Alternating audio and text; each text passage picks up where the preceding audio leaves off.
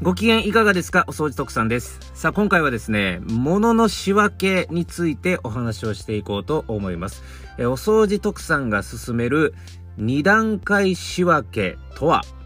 これについてお話をしていこうと思います。お掃除特産のみんなに伝えたいラジオ、早速始めていきましょう。この放送は、お掃除セミナーができるハウスクリーニング専門店、ハウスケアクリニック徳永の提供でお送りします。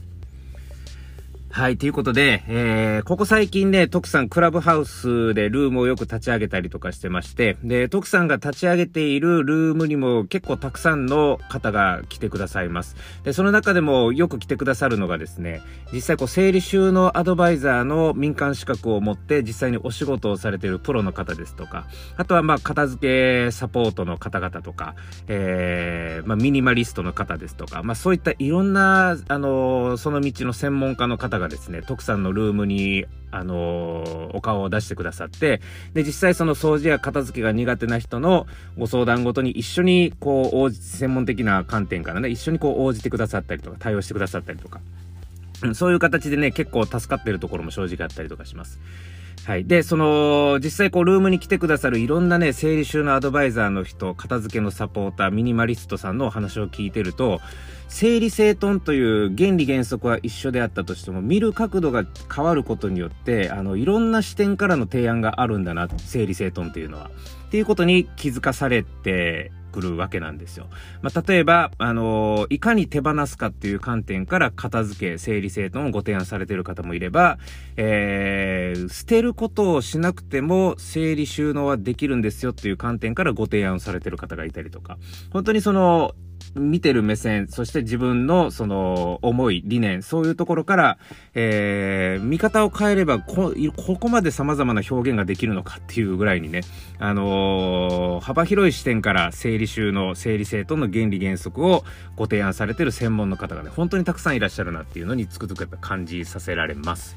はい。まあ、そんな感じでクラブハウスをやってる中なんですけれども、実はお掃除特産っていうのは、うーん、整理収納アドバイザーの民間資格とか、あとはその他片付けや整理整頓に関わる民間資格っていうのは実は一切持っていないんですよね。で、じゃあなんでそう、そういう資格を持ってないのに整理整頓のセミナーができるのかっていうと、えー、これはもう長年の徳さんの実体験に基づいて整理整頓や片付け、物の仕分けっていうのを自ら、あのー、発見してきて、自ら覚えて、そして自ら体系的にまとめてきたメソッドがあるんですよね。自分で作りました。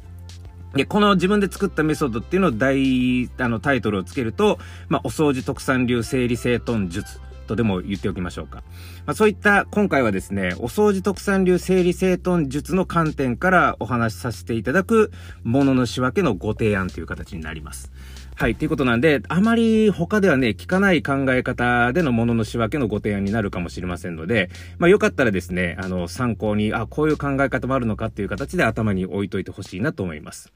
はい。で、えー、そのお掃除特産流整理整頓術に、術に基づいて、えー、皆さんにご提案するものの仕分けっていうのは、題してですね、に段階仕分けなんですよね。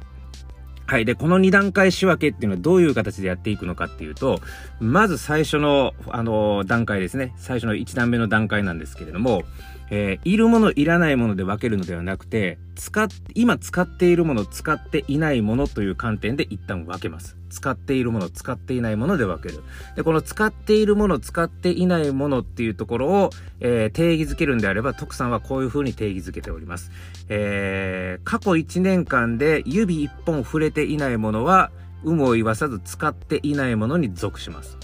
で、えー、使っているものっていうのはもう指一本でも触れたものは基本的に使っているものに該当するっていう形で、えー、まあ、過去い、あの、この過去いちねんかんで、えー、一切触れていないものは使っていないもの、えー、そうでないものは使っているものっていう形で、まず一旦ものを仕分けます。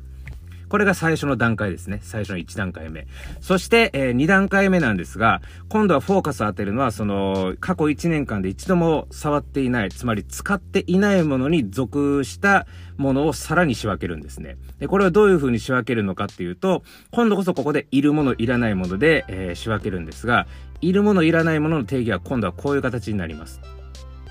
過去いちねんかんで確かに使っていないんだけれども、明確な理由を持っていると判断できるものなのか、明確な理由が何一つないものなのかいる理由が何一つないものなのか、えー、明確な理由を持っているものなのか、えー、こういう見方で今度はあのこの使っていないものの属性の中で仕分けをしていきます。で、例えば明確に明確な理由を持っていると判断できるものっていうのはどういうものになるのかっていうと、例えば冠婚葬祭などの時に、えー、使う礼服であったりですとか、あとはそのカバンであったりとか、まあ、その他あの、まあ、数年にいっかい何かパーティーに呼ばれた時とかで、えー、着るようなセットアップの服であったりとか、あとはドレスコードであったりとか、まあ、そういった、あのーまあ、いちねんこのいちねんかんで触れていないかもしれないけれども、確実にあの何かそういうイベントことがあった時に ひゃくパーセント 使うものってあるじゃないですか。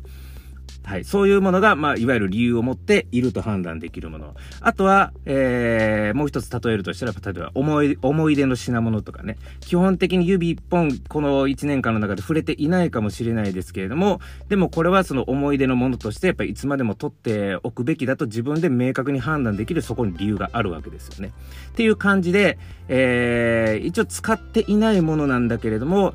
明確な理由を持っていると判断できるものなのか、えー、具体的な理由もなく、あのー、残っているものなのか、そういうような区別をして、えー、そういう観点でいるもの、いらないものっていうのを分けていきます。そしてその中で最終的に残ったいらないものと 属, あの属された、えー、もの、いらないものに、あのーカテゴライズされたその属性のものですね。で、これをどう手放していくのかっていうのをここで初めて考えていくと。はい、そういう手順でですね、えー、仕分けをしていく。これがお掃除特産流整理整頓術の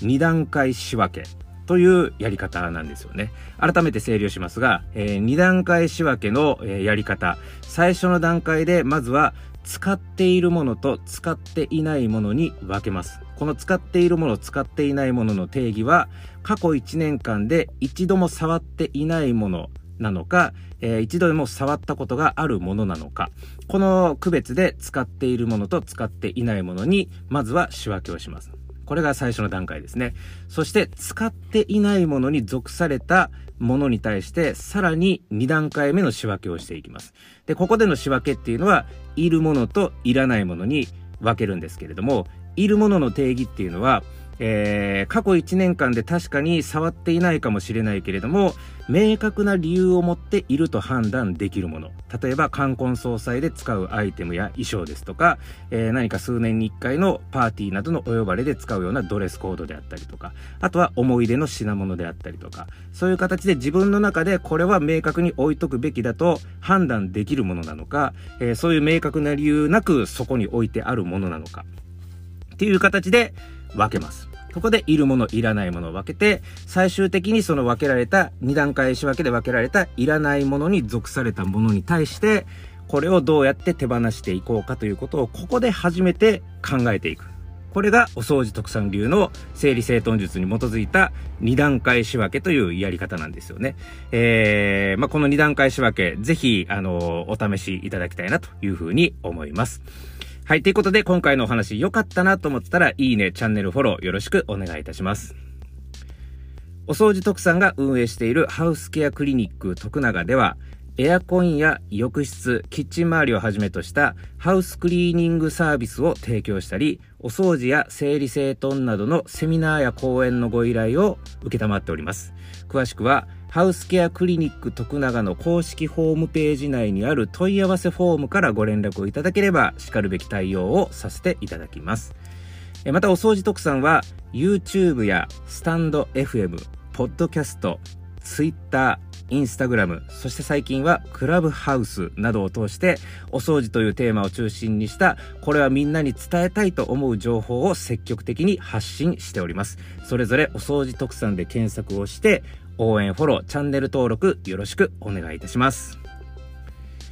はい、ということで、えー、しがつももうそろそろ月末に差し掛かる時期に入りまして、えー、大阪方面は本当に気温もね、暑くなってきました。もう夏日を記録するような気温になってますね。エアコンクリーニングの問い合わせ、日に日に増えてきております。えー、もしこの夏本番を迎える前にエアコンクリーニングをご検討されている方は、早めのお問い合わせをお勧めしたいと思います。えー、お掃除特産のハウスケアクリニック徳永の公式ホームページ内の問い合わせフォームームにお問い合わせをいただいてもいいですし、えー、インスタグラムなどの ディーエム からでも、えー、お問い合わせ受けたまっておりますので、何かございましたらいつでもご連絡お待ちしております。